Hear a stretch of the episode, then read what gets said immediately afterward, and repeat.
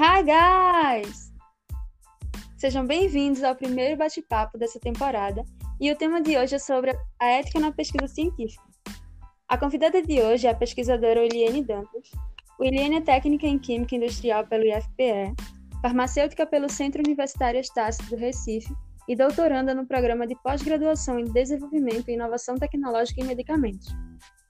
Atua na área de pesquisa especificamente no desenvolvimento de fármacos in vitro e in vivo. No Laboratório de Síntese de Compostos Bioativos, o FRPE, realiza a síntese de moléculas e no Instituto Ageu Magalhães, na Fiocruz PE, realiza a atividade antiviral para arboviroses. Williane, eu fiz um breve relato da tua trajetória, mas eu gostaria que você falasse um pouco do que especificamente você faz nos dois laboratórios. Oi, Cessi. Oi, pessoal. Então, eu gostaria de inicialmente agradecer o convite. Eu me senti bastante lisonjeada, é um prazer compartilhar com vocês um pouco da minha experiência nessa área do universo acadêmico. Bastante relevante, né, quando a gente se trata, é, quando a gente trata desse assunto que a gente vai conversar hoje. Bem, no LSCB, que é localizado na UFRPE, eu sintetizo híbridos moleculares, ou seja, compostos que possuem mais de um grupo ativo biologicamente e que eles possuem atividades biológicas diversas já descritas na, na, literatura, como antifungicidade, antimicrobiano, anti-inflamatório, dentre, dentre outras atividades, e também a atividade antiviral, que é uma das bases do, do projeto. É, no LAVIT, o laboratório que pertence ao Instituto Agil Magalhães, que é a sede da Fiocruz aqui em Pernambuco, eu desenvolvo a parte biológica do meu projeto, que consiste em testar os compostos produzidos contra o Zika vírus. E o nosso grupo de pesquisa, ele além de trabalhar com o Zika, ele trabalha com várias outras arboviroses. Sobre a sua pesquisa, qual é o impacto que ela pode causar e ou poderá causar na sociedade e no meio ambiente? O Zika é uma arbovirose reemergente, ou seja, pode causar surtos e epidemias recorrentes, né? Não existe uma, não é fácil erradicar totalmente, que ele é transmitido por vetores. E devido ao clima predominante no Brasil, é, esses vetores eles são difíceis de ser erradicados. Então, o controle da, do, dos surtos e das epidemias das arboviroses é bem é, se dá pelo controle dos vetores, né, que são o principal tipo de transmissão. Então, a principal forma de combate ao vírus é atualmente o combate à proliferação do vetor através de estratégias educacionais incentivadas pelo Ministério da Saúde. Ainda não há nenhuma vacina e nenhum medicamento específico para o Zika.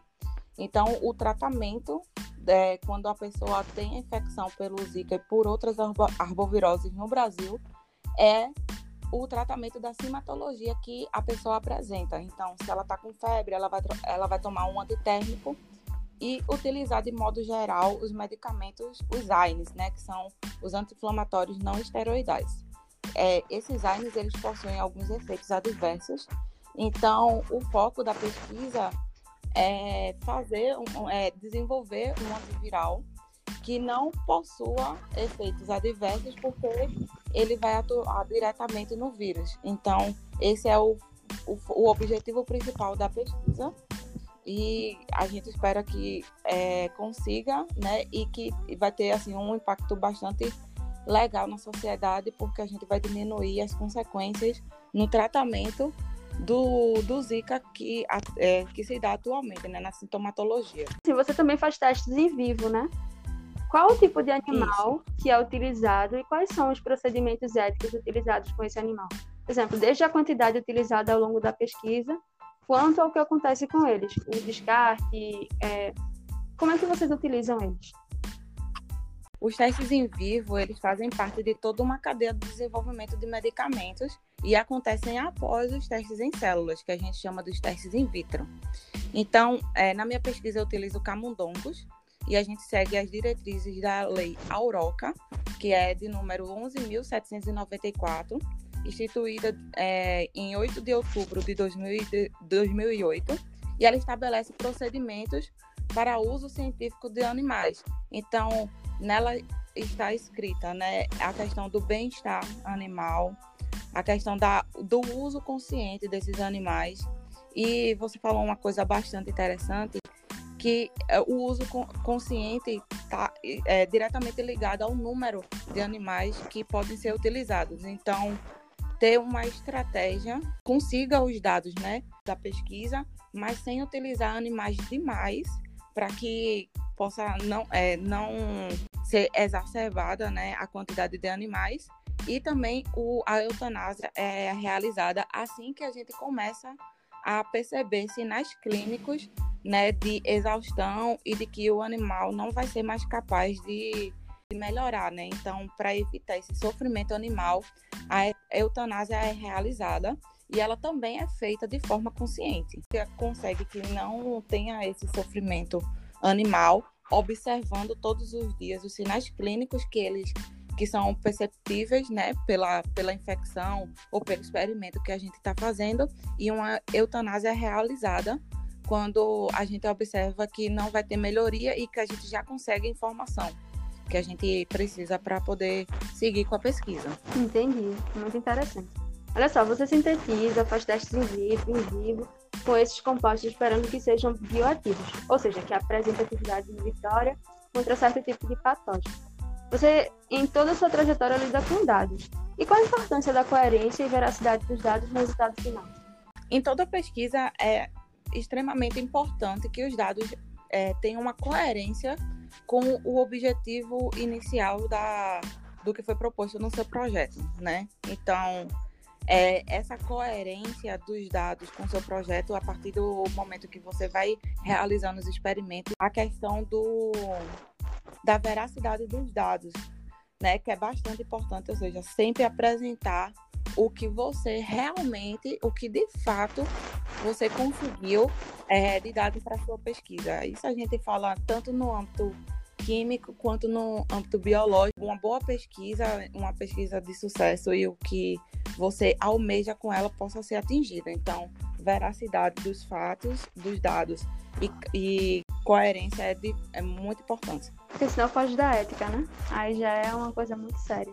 Exatamente.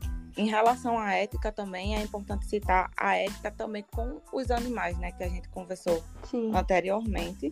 Então, assim, a ética é aplicada em todos os campos, tanto na análise de dados, quanto nos, no uso dos animais, que a gente chama de bioética, é, também na veracidade, na veracidade que a gente apresenta os dados, tanto biológico quanto químico. Então, assim, é, essa ética ela tem que ser, ela deve ser aplicada em todos os campos. Entendi. Olha só, como pesquisadora, todo pesquisador quer ser reconhecido pelo seu trabalho de anos de sua vida, porque há quanto tempo tu está fazendo sua pesquisa? É, tenho um ano de doutorado, né? Completei agora em agosto, mas é, no total, nesse no, o caminho da pesquisa, desde a parte sintética até a parte biológica, quatro anos. Parte da graduação e agora o doutorado. Imagina alguém chegar e usar a sua ideia, suas palavras, o seu texto inteiro, sem qualquer nenhum reconhecimento com a sua citação. Isso é, é um plágio, né? Então, como lidar com o plágio na pesquisa científica? O plágio ele é crime, né?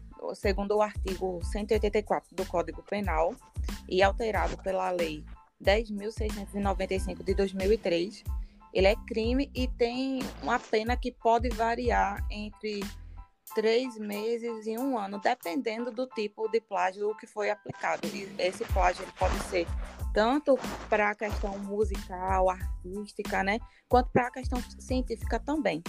Então, quando a gente a primeira a primeira parte da, desse, do combate do, do plágio é que quando você for escrever um projeto, já tem uma ideia né, do que se tem na literatura para que você não esteja copiando a ideia de alguém. Então, esse é o primeiro passo, um passo extremamente importante para que você não esteja é, fazendo plágio nesse primeiro momento. É, o segundo, né, quando você começa a escrever os seus dados e para poder fazer é, a submissão de algum artigo ou então talvez a defesa da e quando você vai pegar uma informação que já tem na literatura, até mesmo comparativamente com o seu trabalho, ter esse cuidado de escrever o que a ideia da, é, do que foi fornecido pela outra pessoa transmite e não é, as exatas palavras do que foi do que foi dito por ela, sabe? Então assim tem como fazer, é, é isso, a ideia, não, e não as palavras exatamente, e também que você dê crédito às pessoas que é, forneceram esses dados para você, essas ideias. Então, isso é bastante importante. E se não for fornecido, se tiver como. É, se tiver uma investigação futura que possa acontecer, é, isso você pode ser indiciado por plágio. Eu utilizo um programa que eu até já falei no laboratório sobre ele, que é o Cop Spider. Sim, é, ele é gratuito. Anota aí, pessoal. Eu gosto bastante da experiência. É Cop Spider. Ele é bastante interessante, gratuito. Ele dá um percentual de similaridade do seu texto com o texto que ele já pegou da internet. Então, assim, tudo que já foi publicado, ele faz essa comparação e te dá um relatório. Eu gosto bastante desses dados que são fornecidos por ele. Então, ele é o que eu mais utilizo. Apesar que existem outros, tem vários sites de tecnologia que fornecem outros aplicativos e outros sites na internet para poder fazer essa busca, mas o Cop Spider é o que eu mais utilizo. Certo, Iriane, muito obrigada.